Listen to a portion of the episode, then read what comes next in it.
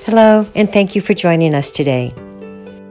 We are taking the time to do Facing Your Fears meditations in order to help all of us change fear into courage, worry into hope, challenges into opportunities, and weakness into strength.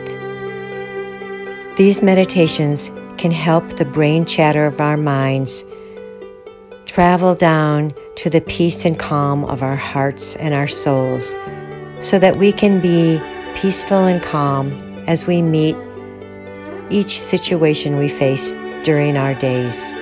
So, thank you again so much for joining us. I hope you'll find a time to sit and relax and just be with yourself and listen to these meditations.